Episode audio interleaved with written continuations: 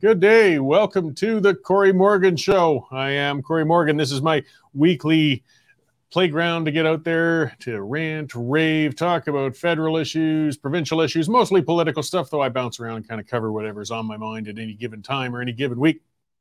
Lots to cover this week, as usual. Uh, for those who are joining us live today, uh, be sure to use that comment scroll. I like it. I like seeing the interaction. I like seeing you guys chat with each other, throw questions my way, my guests' way. Uh, I see them all. I don't necessarily read them all out or put them to the guests, but uh, I really like seeing it used. Uh, used. But uh, again, keep things civil. And if, folks, if you're watching us on the Cowboy Network or R F D T V uh, and some of those things, I'm afraid, uh, yeah, the comments won't work there, but I, I will reference them when they come up. So, yes, today I'm going to have a guest on a little later, Vitor Marciano. He's a strategist. He's been involved in a lot of federal and provincial campaigns over the years, uh, particularly in conservative circles. We're going to get a bit of a rundown on everything that's gone on on the Alberta election this time around. Boy, it's been a, a long three and a half weeks so far. Only a few days left, and Alberta's going to have, uh, well, either a U C P government again or an N D P government again. There's no third party really to speak of in this one. Maybe we'll talk a little bit about that as well. On the federal front, boy, you know, we kind of expected it, but still, it, it's just maddening when we see it. Uh, so, I mean, let's talk about that with, with this uh, special rapporteur. Yeah, so people were, some people were kind of surprised with the appointment of David Johnston as the special rapporteur to investigate the ongoing, and it's ongoing, Chinese Communist Party interference scandal. I mean, the boldness of Trudeau in uh, appointing somebody as clearly personally compromised as Johnston to the position, he caught even the most cynical of people off guard. It wasn't surprising, I guess, that Trudeau would appoint a close friend to the position. But still, it was unexpected to see a statesman, statesman as experienced as Johnston jumping into such a clear conflict of interest. I mean, Johnston's been more of an uncle-type figure for Trudeau than a political colleague, and he's indicated as much in multiple interviews where he waxes on about his fond family ski trips with the Trudeau family and other gatherings. And, of course, most damning of all, Johnston was a board member with the Trudeau Foundation, which has been embroiled in this whole mess, it seems, every time something comes up with the C C P interfer- interference. Uh, look at this. Like, former Trudeau Foundation head Morris Rosenberg, he was tasked with checking for election interference in the twenty nineteen and twenty twenty-one elections. And unsurprisingly, Rosenberg found no issues. Though we know C S I S had been raising flags about Chinese Communist Party interference in those elections, somehow Rosenberg didn't see it. Of course, Rosenberg was also the head of the Trudeau Foundation when it was happily receiving donations from Beijing. I guess perhaps signing checks can cause selective hearing or seeing. Still, one would have hoped that Johnston could retain a sense of principle. Perhaps he'd keep his name in the clear and call for an independent public inquiry into the C C P election interference scandals. Maybe he would have said, well, that's just my job, whether I'm a, uh, a tight buddy with the Trudeau family or not. Uh, I mean, come on. We've seen sitting M Ps with their family in Hong Kong being threatened by the C C P. We have Chinese police stations set up in Canada. You know, Communist Party police stations intimidating Canadian citizens over here. Who could possibly look at all that evidence and say we don't need an inquiry? Well, David Johnston is who, actually. So after decades of building a respectable reputation in public service, Johnston has thrown it all away with his absurd report on the interference scandal. I mean, an inquiry is going to happen on this eventually, one way or another. And Johnston now is going to be remembered and disgraced as a man who tried to whitewash Uh, on behalf of Justin Trudeau, rather than, uh, you know, honored for his years of prior service as Governor General, among other roles. Johnston now is Johnston is rightly under fire for his terrible report, and he's trying to shoot the messenger, you know, with C S I S and undercutting Canada's security agency as he's trying to provide government for the tru- uh, cover for the Trudeau government. Now, it appears Johnston wanted to ensure Canadians knew just how tone deaf he was when he doubled down and used former Supreme Court Justice Frank Iacobucci. Iacobucci? Oh, I'm terrible with Italian names, but he, Frank as a character reference. Reference. The problem is, Frank Iacobucci is on the board of the bloody Trudeau Foundation. All roads keep leading back to that foundation. Well, the foundation is supposed to be separate from Trudeau himself. The list of members is packed with his closest friends, including his brother and his half-sister. Alexander Trudeau, Justin's little brother, was involved in garnering the scandalous one hundred forty thousand dollars donation to the foundation from Beijing. This is a pretty short arm if we're going to say it's an arm's length foundation. The Trudeau Foundation doesn't actually appear to do a lot of charitable work, but it sure keeps a lot of liberal friends gainfully employed while taking in money from the Chinese Communist Party. So why is the C C P so obsessed with funding the Trudeau Foundation if not to curry favor with the Prime Minister? I mean, rest assured, Beijing doesn't pour money into other Canadian charities. I haven't heard of the Chinese Communist Party uh, sponsorship of the Canadian Special Olympics or, uh, you know, putting any money into any cancer funds. No, they just put money into the Trudeau Foundation for some reason. Hmm. Interesting philanthropists. Johnston's report isn't worth the paper it's written on. Now the burden of responsibility lands on the shoulders of N D P leader Jagmeet Singh. I mean, Singh's been talking t- tough for months on the interference scandal, but he won't threaten his cozy agreement with Trudeau by doing anything about it. It's time for Singh to act. How much longer can he keep propping up this corrupted mess? Does he really think Trudeau would go to the polls rather than face an independent inquiry on the issue? I mean, if he pushed it, if Singh pushed it and Trudeau made it a confidence vote, I, I just doubt it. I mean, if Trudeau went to the polls on that, it would be political suicide. I can't think of a worse political campaign platform than I feel so strongly that the interference uh, should not be investigated that I've decided to call an early election. That would be the end of Trudeau, finally. Singh's N D P base, they must be tired of his constant capitulation to Trudeau. I mean, cooperative agreements are one thing, but propping up a government with strong whiffs of corruption emanating from it is another. This sort of cover-up is an issue so serious it never should have happened with a majority government, never mind a minority one. If Singh doesn't step up to do his job and force an independent inquiry, his character is clearly as corrupted as Trudeau's is. Enough is enough, Jagmeet. Get off your butt, quit being the yappy, toothless chihuahua, and actually do your job. Well, that's what's got me going on that today, guys. Yeah, who knows? You know, Singh is talking, oh, this is bad. We need an inquiry. We need an inquiry. Well, guess what? You're standing there. You've got your hand on the handle to force an inquiry, Jagmeet. You're the only one who can do it. So enough talk. Either call it or just admit that you're just Trudeau's little boy. All right, well, let's talk some uh, other news and bring somebody in who has to cover this all the time. That's our news editor, Dave Naylor. We'll check in and see else is what's going on in that big, bad world. Hey, how's it going, Dave? Good, Corey. Good to see you with you in the election haircut. Getting ready yeah. for the big day. I'm good for another few months now. Hey, so I need to know, am I going to get some fresh honey this year or what? We'll see. That's up to that bloody bear. But I tell you, these are really good bees. I, I inspected them last weekend, and, and they're settling in really well. I'm really happy with them. So, uh, and I put a lot of electric fencing up. So I'll, I'll give it good odds that you're going to get some honey this year. Awesome. Be looking forward to it. Uh, yeah, we've had to have a busy morning already election-wise. Uh, U C P leader Danielle Smith just wrapped up a press conference uh, about uh, fifteen minutes ago where she said basically, read my lips, no new taxes. Uh, she said her first uh, – job, uh, if she gets elected, is to put in uh, Bill one, the Taxpayer Protection Act, which would uh, prevent uh, future tax increases without a, a referendum. Uh, interesting story on uh, the N D P candidate in uh, Airdrie. Uh, it turns out he actually argued in front of the Supreme Court of Canada against the, uh, or for, excuse me, for in support of the No More Pipelines Act. Uh, so that's uh, Uh, probably isn't sitting well to many of uh, of his uh, cons- or potential constituents. The, uh, the big fireworks controversy in Calgary, uh, Corey, which uh, I think you basically broke the story with a column. Uh, it's still uh, still gathering steam. Uh, people are very angry. More than ten thousand people have now signed a petition uh, demanding that uh, the fireworks be returned. Uh, they were canceled as part of uh, Truth and Reconciliation. And uh, Toronto has canceled their fireworks in front of uh, Nathan Phillips Square. So that seems to be the thing to do for uh, Canada Day across the country this year. Uh, and we've got uh, two men up uh, in uh, way up in northern Alberta charged with uh, uh, burning down a, an historic Catholic church this week. Uh, a church built in nineteen oh one uh, near uh, High Level, I believe it is, uh, burnt to the ground. And uh, uh, they've been charged. And we've got our real estate expert, Mike Thomas, uh, uh, with a column on the Bank of Canada.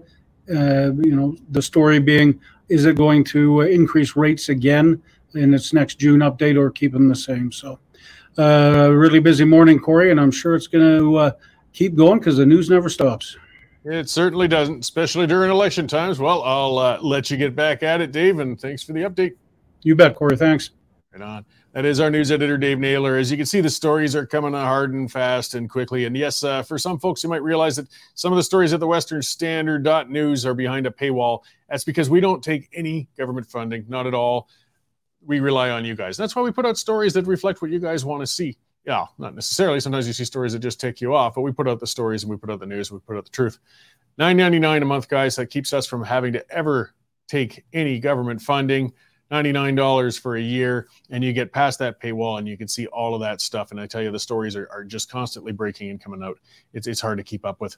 So yeah, let's look at some of the comments here. Uh, you know, uh, Paradoxy uh, saying, yeah, you know, anybody with their eyes on the Trudeau Foundation knew this was coming. Like that, that foundation is just something else, right? Like, you know, I, I the, the name is right in it. You can't hide from it. And they keep saying it's just a charity. It's just a charity. I, I believe, now I don't have the numbers in front of me, but it was a, a few years in a row. It didn't, like, to remain charitable status, to retain it, you have to spend a certain percentage. Like, it's not a lot, like four or five percent of your capital on the actual charity it's supposed to do. And the foundation hasn't made it three out of four of the past years, I believe.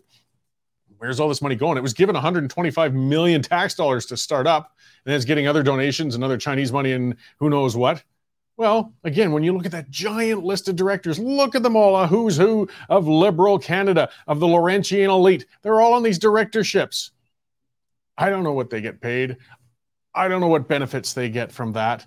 But uh, I suspect that uh, that gives a bit of an answer to where all that money just keeps going. So if you want to keep the liberal elite in Canada happy, if you want to get in their good books, if you want to make them smile at you, what's the best place to toss a few bucks to make the most bang for your buck? Well, that foundation's a good start, isn't it? So, um, yeah, Marilyn, you know, so she's a, a commenter. Marilyn Wall says, Danielle avoided a question. It's Danielle Smith at a press conference today on the fireworks uh, just now. I believe it was Western Standard asked it. Do you think she should avoid talking about it right now? Uh, yeah, I do think she should from a political point of view. I'm going to talk about it a little more after the, the guest because I got a lot of ranting to do on that one. But uh, politically, it's a municipal issue in the city of Calgary, and she's four days from voting day. Uh I believe it was wise on uh, Smith's part to stay out of that issue. She's got enough issues and things to juggle as it stands right now. And I understand it was the Western Standard that threw that question out there, but why take on more than you need to? It is an enraging municipal issue, and I'm going to go on about it.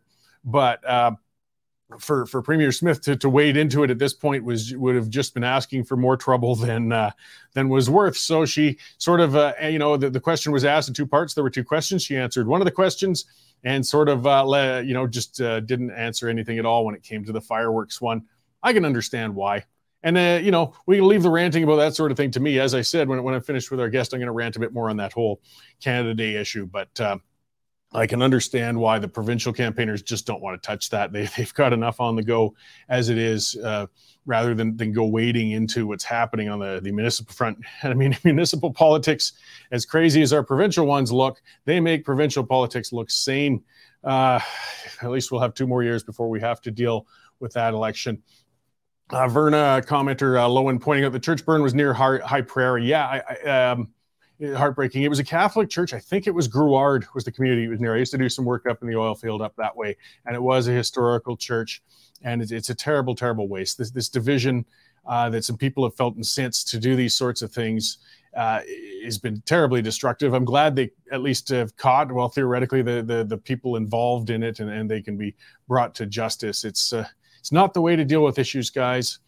You know, burning things. I mean, you put uh, first responders at risk. You you you harm historical properties, and, and it's just this this country is just in a terrible, divided state sometimes. But we'll see as that unfolds, and of course, we'll be reporting on that as we get more information and, and news with what's going on to it.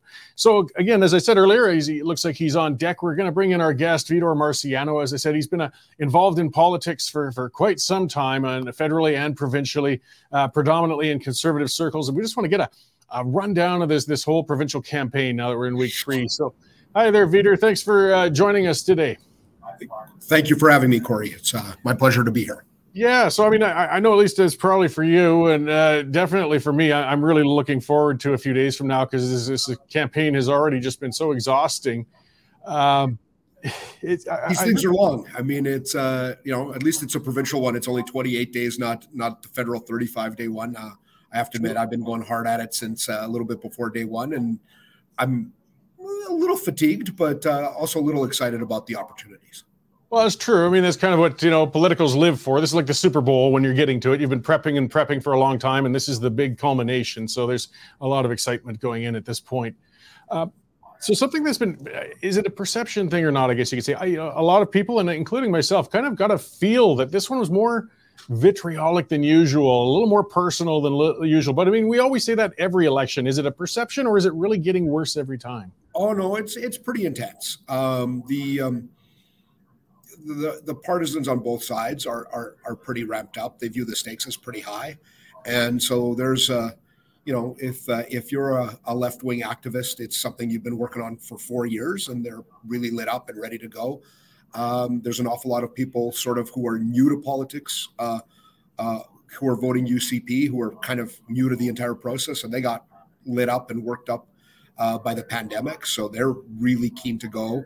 Um, there's been, you know, there's been fewer voices in the middle. The other thing that's happened in Alberta is that literally, you know, we've become a two-party state. So there isn't a middle party that's sitting in the middle shooting at both sides. So the... Uh, the edges become a little bit more frayed. Yeah, and I wanted to get to that. You know, this is the first time in a long, long time we've really actually had a, a two-party election. There's always been a third party, maybe never a, you know, rarely a contender for winning the election, but definitely a contender for a number of seats and and possibly determining uh, the outcome, if only as a spoiler. And this time there, there's just two. So, I mean, people talk about the polarity, but when you only have two large options, uh, polarity is inevitable almost. It, it, it really is. And frankly, the, the Liberal Party of Alberta has ceased to exist as a meaningful entity. The Alberta Party remains some sort of weird debating society that can't find candidates. Um, you know, uh, the, the, the fringe parties have become fringier and fringier and fringier, and now, you know, fight each other out for weird things. Like there's... Uh, Uh, there's so many of them, and it's like they can't they can't assemble enough people to to to, to get along with each other, let alone be a, a legitimate force in the, in the election. So it, basically, it is the center-right party and the center-left party. And uh, as these things play out, uh, you know, the activists are always on the, the left and the right rather than the center part of those two parties. So it's been it's been a pretty intense campaign.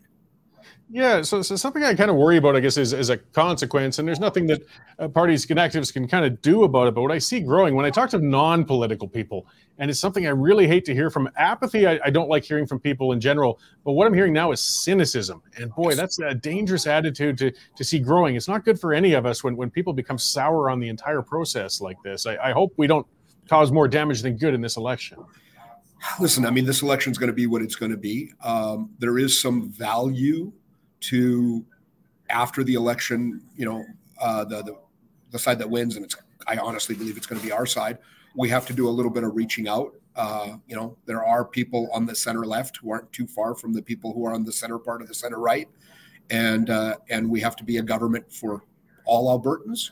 Um, in you know, in the long run, there's no value in antagonizing your opponents to the level that uh, that they'll walk across broken glass to fight you, and uh, so these are the things that uh, that you know that they'll be part of uh, what uh, Premier Danielle Smith will have to do, starting you know uh, May thirty-first or May thirtieth.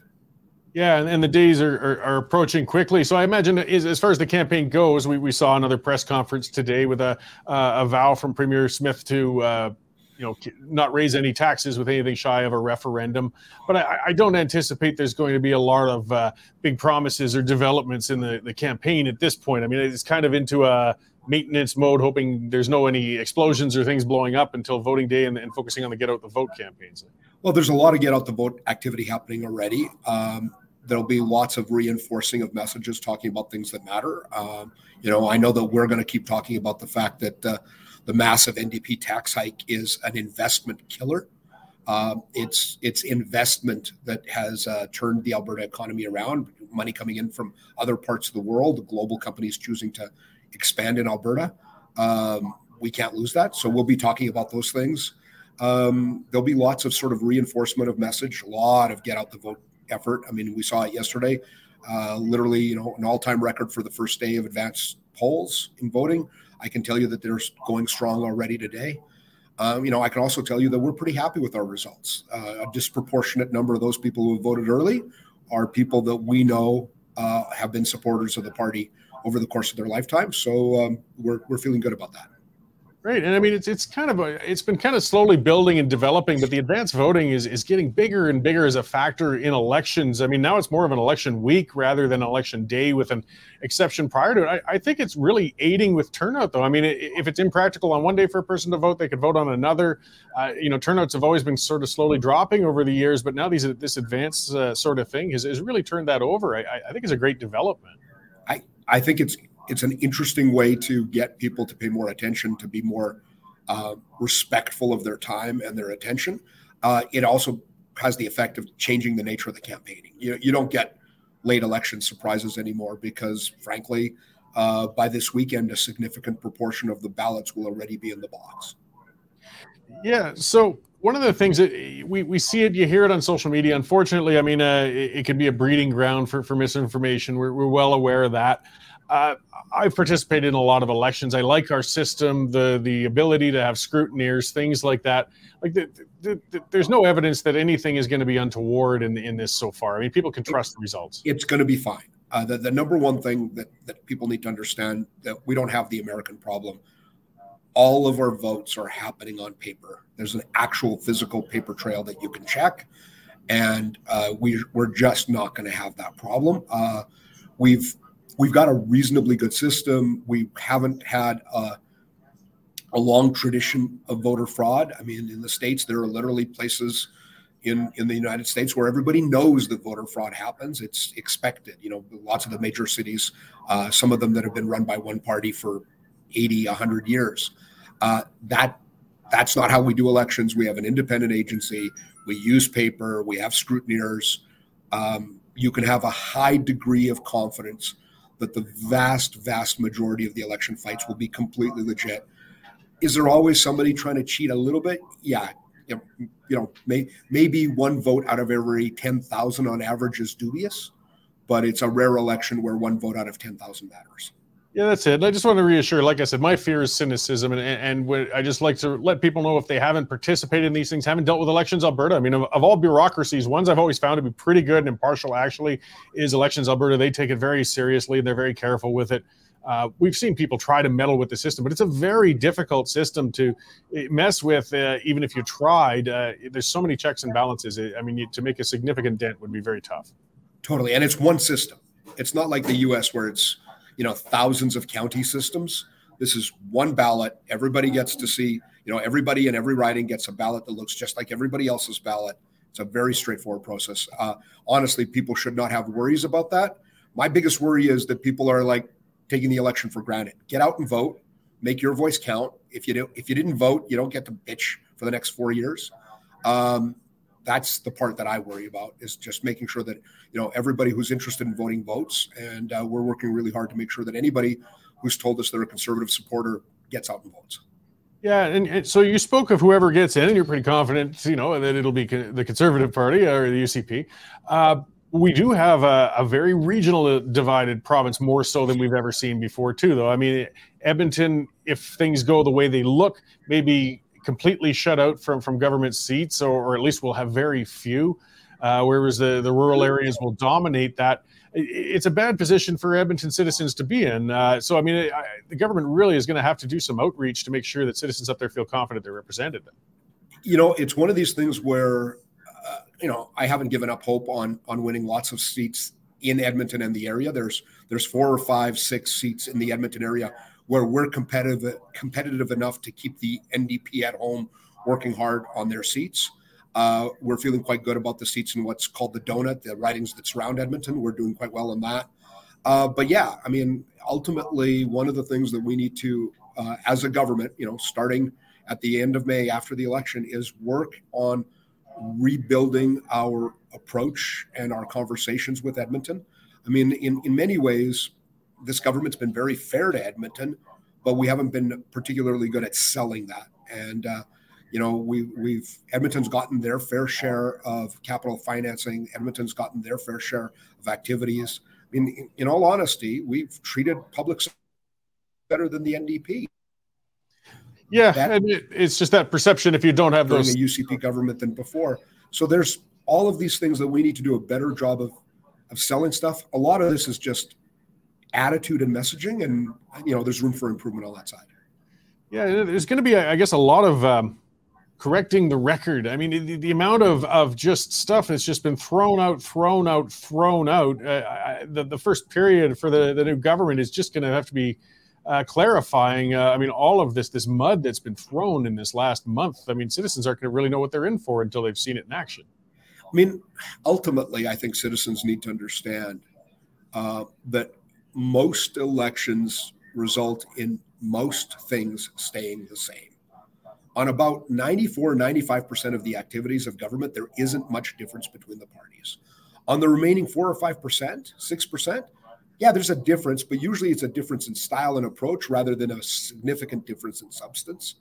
Um, you know, do these things matter over twenty years, thirty years? You know, having a pro-development, pro-business, pro-economic growth, Conservative Party win election after election changes Alberta in the long run. But one election changing things dramatically overnight, that just never happens. And and so much of what the N D P is out there selling is just this crazy scaremongering. It's like, no, uh, you're not going to have to pay for healthcare. No, no hospitals are getting sold. Danielle Smith never actually said that. Uh, you know, no, nothing's going to change on your pensions without you being dramatically consulted at length and actually getting to vote on it. Um, all of these things are are are things that, you know, this election's been sort of weird. It's, uh, you know, the N D P tells big lies and they don't get fact checked. And uh, the U C P puts out a number and there's forty-seven people fact checking whether or not the exact nuances of the number are correct when, you know, even the directionally, the number is accurate. Symbolically, the number is accurate. As how people felt things, the number is accurate. So it's one of those things that we'll have to keep working on. It's been a frustration, like the hospital sales thing, for example. I mean, it was a short video clip. I watched it and I, I listened to it at worst. And it was very clear when she said in it, we're talking about possibly privatizing the management at, at most, if that's what she was even talking about. And that's not in the campaign platform anyway.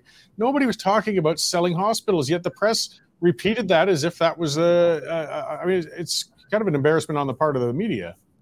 It's, uh, you know, one of the things that's starting to happen, and I'm I'm kind of a rare conservative on this front. I'm I'm really worried about the fact that we have less and less and less media, because when we have less and less and less media, uh, there's less competition between the media, and therefore um, reporters, editors, publishers get to feel like they can play games. And, that, you know, there's been a little bit of that happening in this election. We've seen national players put their thumb on the scale and, you know, offer up opportunities for criticism of our government that have never been offered up before.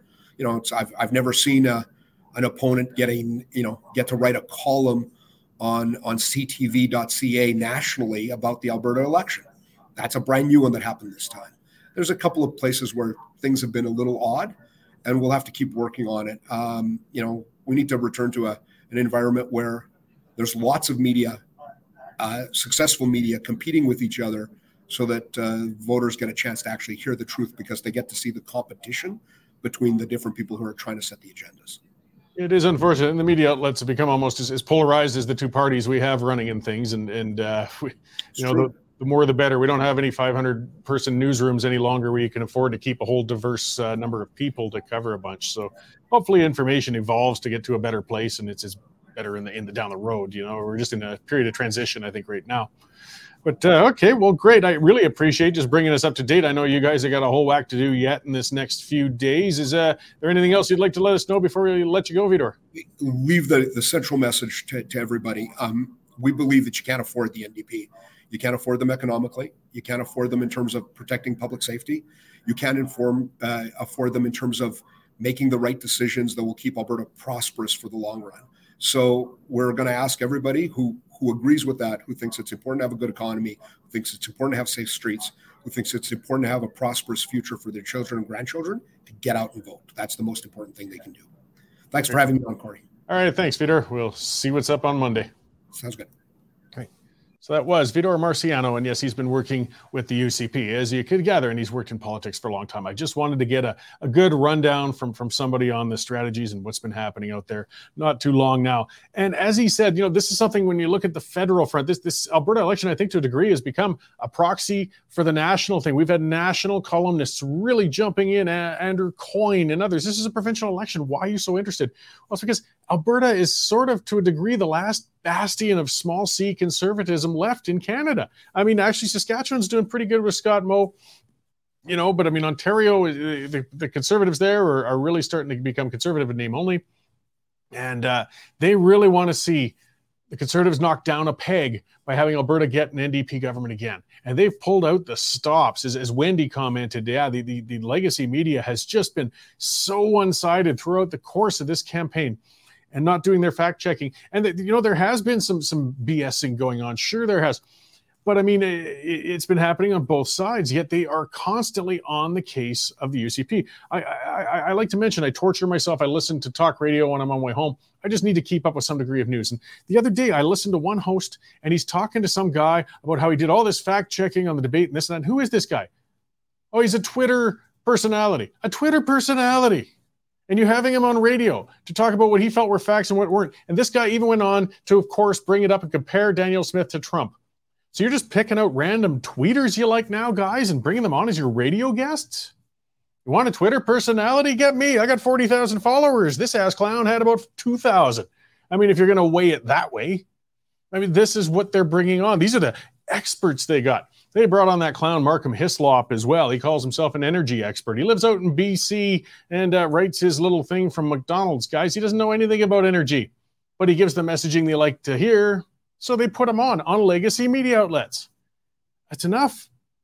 Another thing that came on, I listened a little while back, and they had Press Progress and one of their reporters on. Now, if you're wondering what Press Progress is, it's a branch of the Broadband Institute. The Broadband Institute is a, a, a branch of the N D P. So this isn't a media organization. They make themselves sound like a media organization. They're getting the crap suit out of them right now, by the way, by Kaylin Ford. And uh, I attended uh, the other night uh, her documentary. Oh, what was it called again? When the Mob Comes, I believe. But she was a person who suffered from cancel culture and character assassination a couple of years ago in ways that uh, you know were unimaginable. And uh, she's made a documentary showing what she went through and what happened and humanized it. But Press Progress was one of the main ones behind that. These guys have no credibility. They're, they're just union hacks. Yeah, what do we see? I hear them bring, brought on as guests on legacy media. Uh, so let's see. Uh, fair enough, from Lucy Lovelock. So many N D P voters claim this was fact-checked and that, but who checks the fact-checkers? And as you say, Corey, what quantifies a fact-checker anyway? Yeah, or me as much. I mean, part of it, it lands on us. We have to, and it's kind of what Vitor said. We need more media. You need to hear it from a number of areas. If you're hearing a bunch of media sounding different from each other, putting out different opinions, different facts, then you might start saying, well, one of them's obviously wrong. And maybe some of them will start correcting their own stuff. But when none of them, for example, would correct themselves on that baloney that Danielle Smith said she was going to sell hospitals, for example, because it was such an easy, clear one to correct. This wasn't, ambi- you know, there was no ambiguity about what she said. It was a video right there. You just had to watch it, but they didn't care. They wanted the inflammatory thing, threatening people, scaring people. She's going to sell our hospitals. It was absurd, but they didn't bother to take the, the two minutes. I think that's all the video clip was to just say, no, no, that's not quite what she said. And we see it on the federal front as well. And that's what I get, uh, you know, back to, uh, I'll just hit Sing. And I do want to talk about this fireworks thing that Dave referenced, because I don't know everybody's around Calgary or Alberta. This is something else. Uh, but yeah, Singh, you know, speaking of political cowardice, right? This is his quote saying, I disagree with the finding. When he's talking about Mister You know, Johnston with the, the ruling. Mister Johnston was wrong. I respect his work, but he's wrong not to declare a public inquiry. Uh, I'll let the Prime Minister know we've got the tools, and we're going to use all those tools at our disposal to continue to push for an inquiry. And no, you won't. Because you've got the tools. That part, you're right, Mister Singh. But the tool is to say, call an inquiry or we're going to the polls. That's your two options, Justin. That's all you've got. And he won't do that.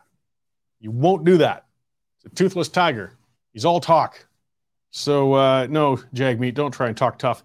It looks poorly on you. So let's talk about this fireworks thing. This is something, yeah, Dave said, I kind of broke, I, I or not so much. It was in the paper, but it was just kind of in the back. It was a little article. Again, I'm a dork. I'm always reading all these things. But I saw that in Calgary, where they, you know, most cities, they hold big firework displays on Canada Day, and it's always been a fun one in Calgary. I remember that from when my kids were little. It was a cheap thing to go out and drive and park on Scotsman Hill if you're a family that doesn't have much for bucks, but you want a nice night out, and you watch the fireworks on the hill, you know, for Canada Day. It's a good time out. Well, the city's canceling them. Well, why, though? That's the bigger issue, is the why. Well, because they decided it would be culturally insensitive. Because there were two hundred fifteen radar anomalies found in uh, Kamloops at the former site of a residential school. So, as well, one hundred years ago, there was a law that uh, targeted Chinese immigrants and was very hard on them. So it'd be insensitive to celebrate Canada in light of all that. That's really what they're saying. They're saying Canada is such an odious, shameful, nasty nation that having fireworks and showing an actual one day out of three hundred sixty-five days to say, we're going to celebrate this nation. We're going to get together and be happy about what Canada has done right. Yes, Canada has done some things wrong, but can they not have one day to say, we love what Canada did right? And no, the woke say no.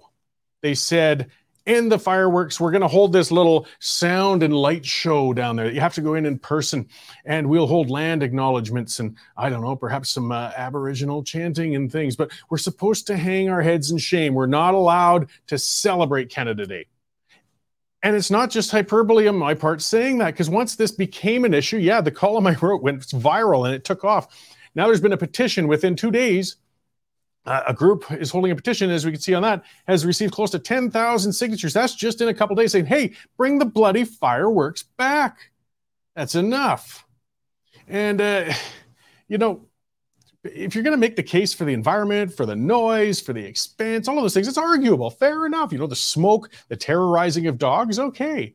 But this cultural sensitivity and two counselors, they're the two Courtneys. Calgary ha- it wasn't creative enough to get, uh, you know, fourteen counselors with different first names. So we got two Courtneys, and they're both nuts. They're both crazy. They're both woke, way off the chart.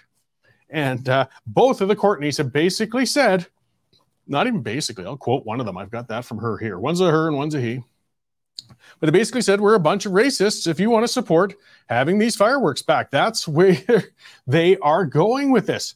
Uh, where I'm just trying to find that quote, but she said, uh, Courtney Penner, the one, and the other one's Courtney Walcott, uh, that, uh, yes, reversing this decision would be upholding colonialism and racism.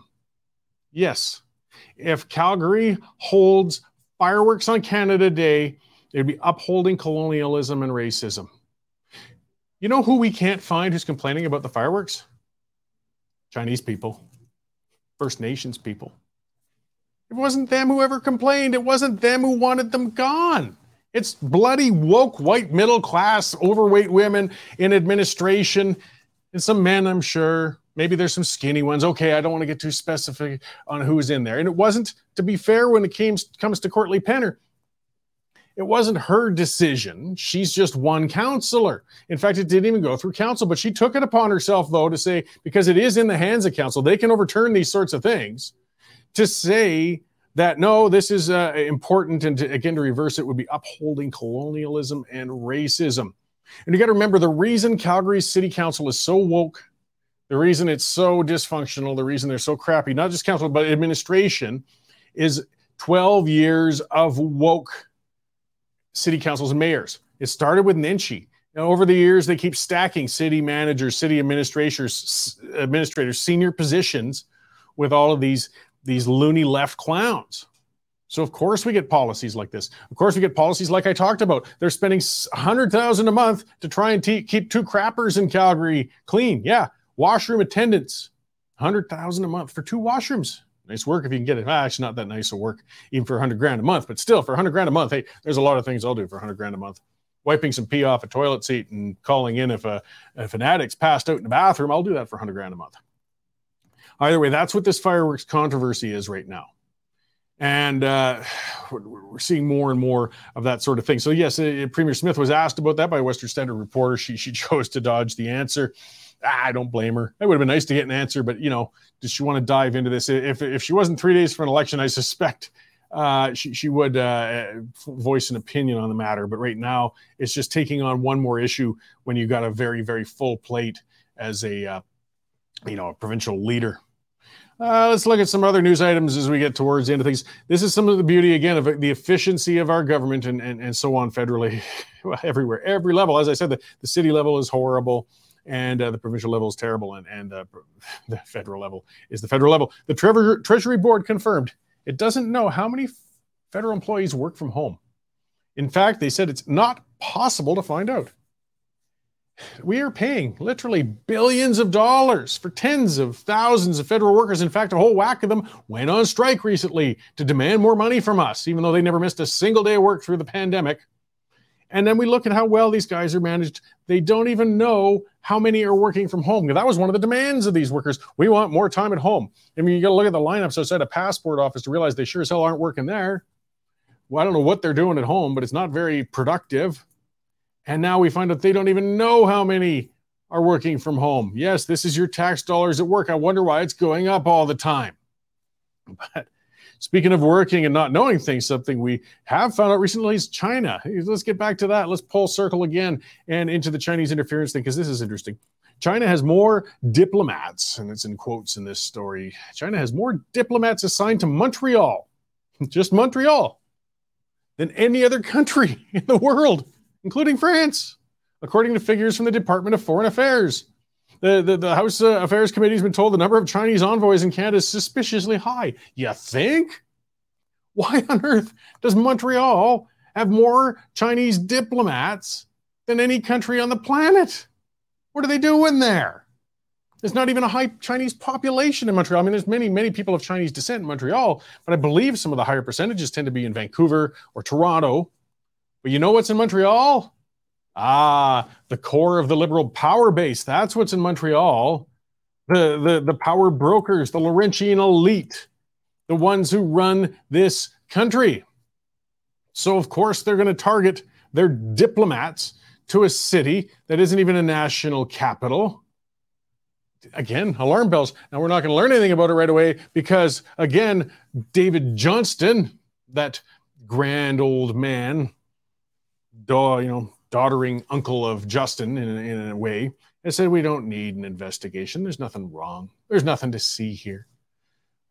You know, it just keeps coming and coming. What I do think we're going to see, I'm guessing, they're trying their hardest to find whoever the whistleblower, and I'll tell you, the whistleblower is a hero, whoever it is in C S I S, who keeps letting the information out, that keeps embarrassing the government, showing that they've been intimidating our elected officials, that they've been intimidating people of Chinese descent within Canada. This is outrageous.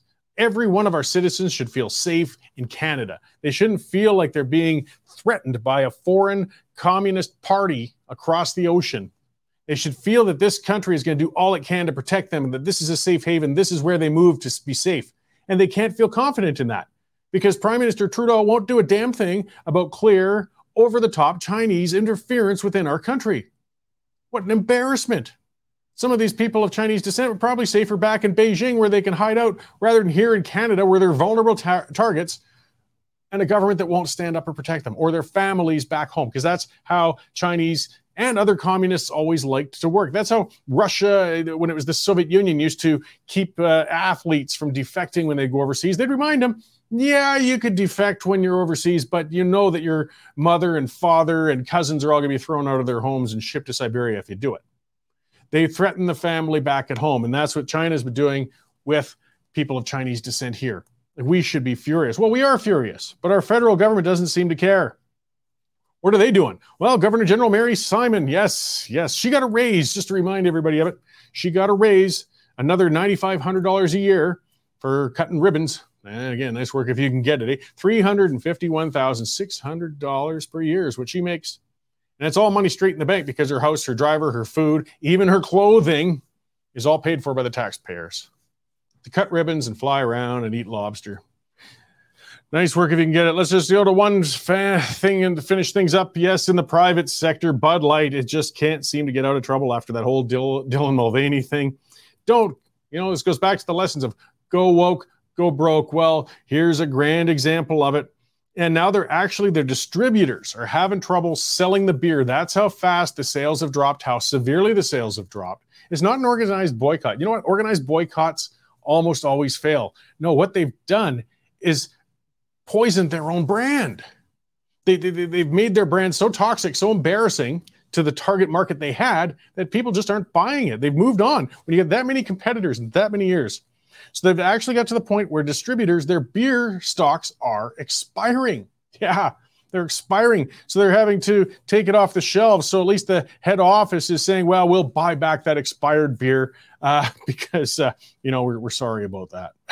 God, guys, uh, what an awful, awful marketing decision, whatever they made. I'll leave you all with one final thing. Check out C B C dot news if you really want to be galled, because there's a headline there that says, can the Great Reset really create a gentler, more equitable capitalism? And guess what? They think it will. The Great Reset, the conspiracy theory, the thing that doesn't exist. Well, our state broadcaster is talking about how it would be a fantastic thing for us, and it'll make a better capitalism. Right. All right. I think that's kind of filled it up this week, guys. Lots of ranting, raving. Be sure to go to western standard dot news. Take out a membership. Support us. The pipeline will be on a little later, guys, as well. Of course, there's going to be a lot of election specials. When I see you next week, we will have a whole brand spanking new government here in Alberta, whether U C P or N D P. And, of course, I will rant, rage, piss, and moan about that, however it may be when the time comes. Thanks for tuning in today, you guys, and I'll see you then. Here's an update on commodity prices in Lethbridge for today. Cash barley is steady at four oh five, feed wheat remains at four oh four, and corn increased two dollars at three ninety-two per metric ton. In the milling wheat markets, July Minneapolis futures dropped twenty-one point five cents at seven ninety-nine and a quarter per bushel, with local harder at spring bid for May movement at ten forty-eight. Looking at canola, nearby futures slipped three dollars at six ninety-eight sixty per ton, with delivered buys for June movement at ten fifty per bushel. In the pulse markets, nearby red lentil prices are higher a half a cent at thirty-three and a half cents per pound, and yellow peas are holding at eleven twenty-five per bushel. And in the cattle markets, June live cattle climbed one ninety-five to one sixty-six twenty-two and a half per hundredweight. For more information on pricing or picked up options, give me a call at four oh three, three nine four, one seven one one. I'm Matt Musicum at Marketplace Commodities. Accurate real-time marketing information and pricing options. Canadian Shooting Sports Association. Without the C S S A, our gun rights would have been taken long, long ago. These guys are on the front lines, uh, helping to draft smart and intelligent firearms regulations and legislation in Canada, and more importantly, educating the public about how we keep guns out of the hands of the wrong people. To become a member, it's absolutely worth every penny.